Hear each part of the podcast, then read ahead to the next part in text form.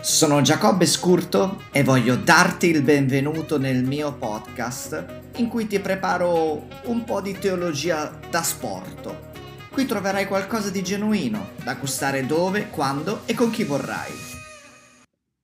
Andate dunque e fate miei discepoli tutti i popoli, battezzandoli nel nome del Padre, del Figlio e dello Spirito Santo, insegnando loro a osservare tutte quante le cose che vi ho comandate ed ecco, io sono con voi tutti i giorni, sino alla fine dell'età presente. L'avete riconosciuto? Certo, è il grande mandato di Matteo 28. La parola greca us- utilizzata per discepolo è matetes, scusate per la pronuncia, eh, che significa colui che viene istruito da un altro, un termine che nel mondo laico greco veniva usato per indicare un apprendista.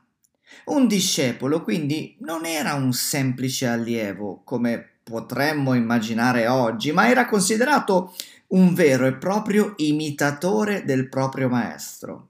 Il risultato finale del discepolato, allora, è produrre un cristiano spiritualmente maturo, un po' simile a Gesù, insomma. La maturità infatti non avviene automaticamente con l'avanzare dell'età, della conoscenza o dell'esperienza, ma è il risultato di una crescita spirituale progressiva chiamata discepolato. Bene, facciamo un passo indietro. Quando pensiamo al grande mandato, pensiamo a una parola, Evangelizzazione. Ok, ma che, che significa evangelizzazione? Evangelizzo mai, anche qui, insomma, capitemi per la pronuncia, significa diffondere l'Evangelion, ovvero la buona notizia che Gesù è morto per i nostri peccati ed è stato risuscitato, che offre ora il perdono dei peccati e il dono dello Spirito e che dà libertà a tutti coloro che si pentono e che credono. Attenzione, intanto, evangelizzazione che non va mai definita nei termini dei destinatari, risultati o metodi, ma solo ed unicamente in rapporto alla diffusione fedele del messaggio dell'Evangelo, di quello cioè che Paolo considerava la potenza di Dio per la salvezza di chiunque crede. L'evangelizzazione deve essere necessariamente preceduta allora da quella presenza cristiana nel mondo in cui il vero dialogo fa assumere alla nostra proclamazione del messaggio quelle caratteristiche di autenticità, umiltà, integrità e sensibilità che altrimenti mancherebbero.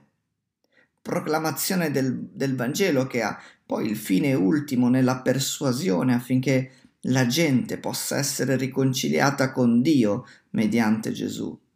In quest'opera di evangelizzazione e persuasione a cui siamo costretti dall'amore di Cristo, non abbiamo però la libertà di nascondere il costo insito nell'essere dei discepoli. Dall'evangelizzazione deriva infatti l'ubbidienza a Cristo, l'incorporazione nella sua Chiesa e il servizio responsabile nel mondo. Il grande mandato lasciato dal Signore Gesù alla sua Chiesa viene trattato da tutti gli scrittori dei Vangeli in forma specifica, con però alcune differenze di accento.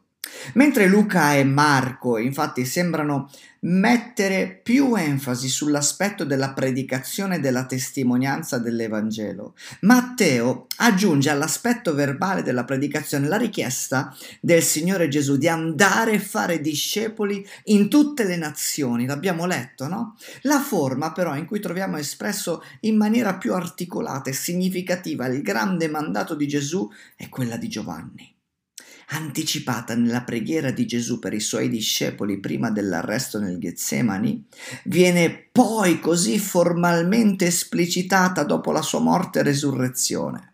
Senti, come il Padre ha mandato me, così io mando voi. Questa forma più concisa e sintetica rispetto a quella che troviamo nelle altre forme, negli altri Vangeli, contiene in se stessa tutti quei risvolti e implicazioni che la fanno spesso essere la più trascurata. Gesù infatti, secondo il racconto dell'Apostolo Giovanni, esprime un chiaro e intenzionale parallelismo tra la sua missione sulla terra e la nostra, includendo così nel suo mandato non solo la componente di proclamazione e testimonianza, no? l'evangelizzazione, ma ogni aspetto e caratteristica della sua missione, del suo operato durante il suo ministero sulla terra per comprendere correttamente cosa Dio intendesse nel lasciarci il suo mandato e di conseguenza cosa si aspetta dalla sua Chiesa. Dobbiamo quindi basarci sulla comprensione della missione del Figlio, a sua volta mandato sulla terra dal Padre. La strada intrapresa da Gesù nel compiere la missione del Padre fu chiaramente quella di formare dei discepoli tra coloro che lo seguivano ed avevano accettato il suo messaggio. Lui stesso si appella ai suoi seguaci con il termine di discepoli, legando essenzialmente tale condizione a tre adempimenti.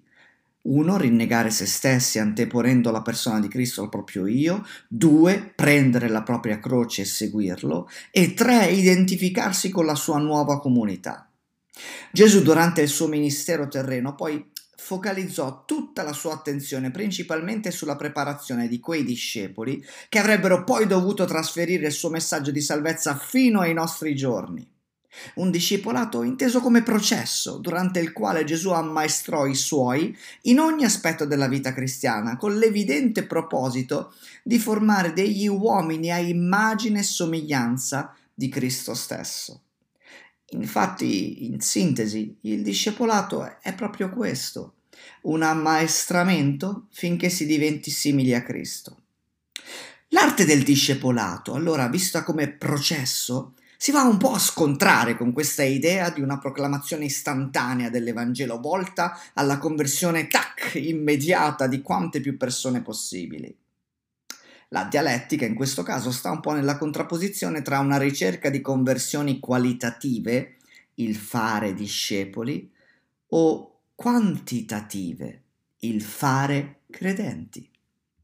Certamente l'esempio di Gesù e della prima Chiesa apostolica deve far ricadere la nostra ricerca verso una manifestazione di conversioni qualitative, affinché il nostro desiderio, seppur comprensibile e normale che sia, di vedere un alto numero di convertiti non ci porti a un grave annacquamento del messaggio cristiano tale da nascondere le implicazioni di un cammino nel discepolato.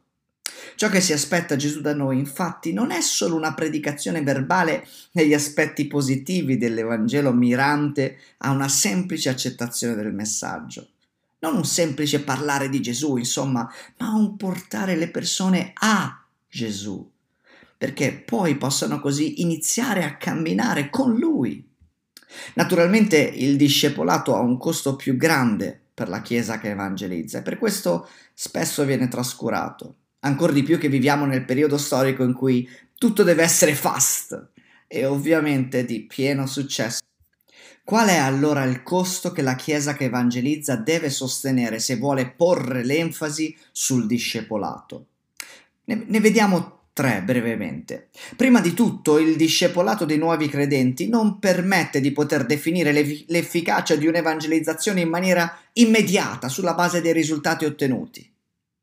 Secondo, il discepolato richiede un impegno in termini di tempo totalmente differente rispetto a una semplice crociata evangelistica, perché il discepolo va seguito giornalmente nella sua crescita spirituale. E infine, solo un discepolo può formare un altro discepolo, non così come invece la semplice presenza di un buon oratore può avere la forza di persuadere delle persone sulla scia dell'emozione o del momento ad avvicinarsi a Cristo. Sebbene infatti una certa parte di emozione può essere normale, legittima, anzi sana, in seguito a quella prima esperienza ci deve necessariamente essere la decisione di credere a Gesù per il perdono dei peccati, ravvedendosi dalla vita precedente per iniziare con lui una nuova vita, un nuovo cammino, il discepolato.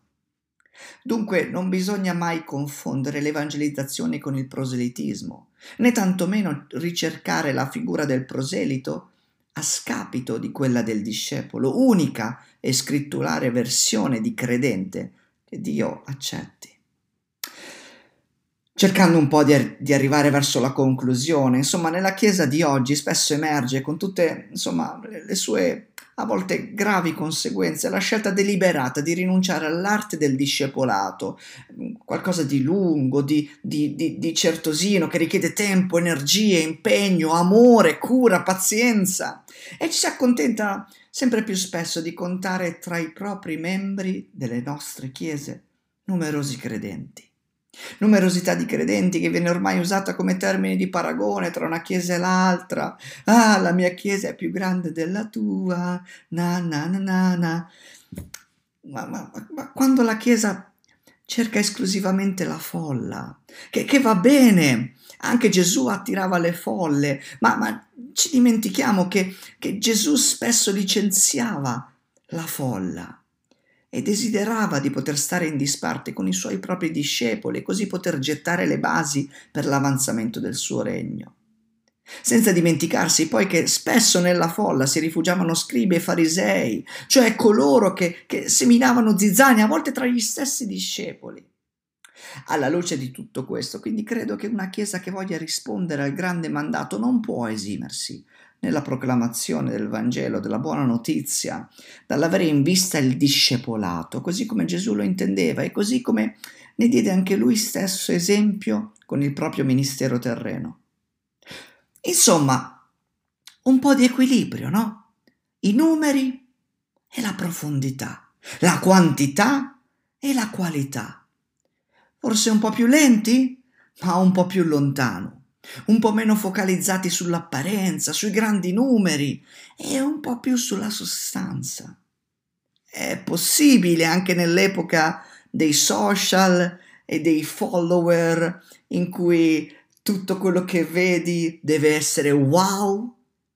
Io credo di sì, ci vuole un po' di coraggio forse per uscire dalla mentalità business a cui siamo legati anche nella Chiesa e ancorarci alla verità unica, eterna di Dio.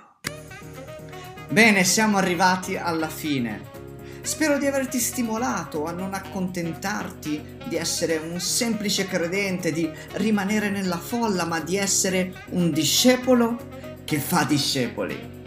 Se ti è piaciuta la puntata, condividila con i tuoi amici per ispirare a ricercare la profondità e non dimenticare di seguirmi su Spotify, Apple Podcast o ovunque tu abbia ascoltato questa puntata.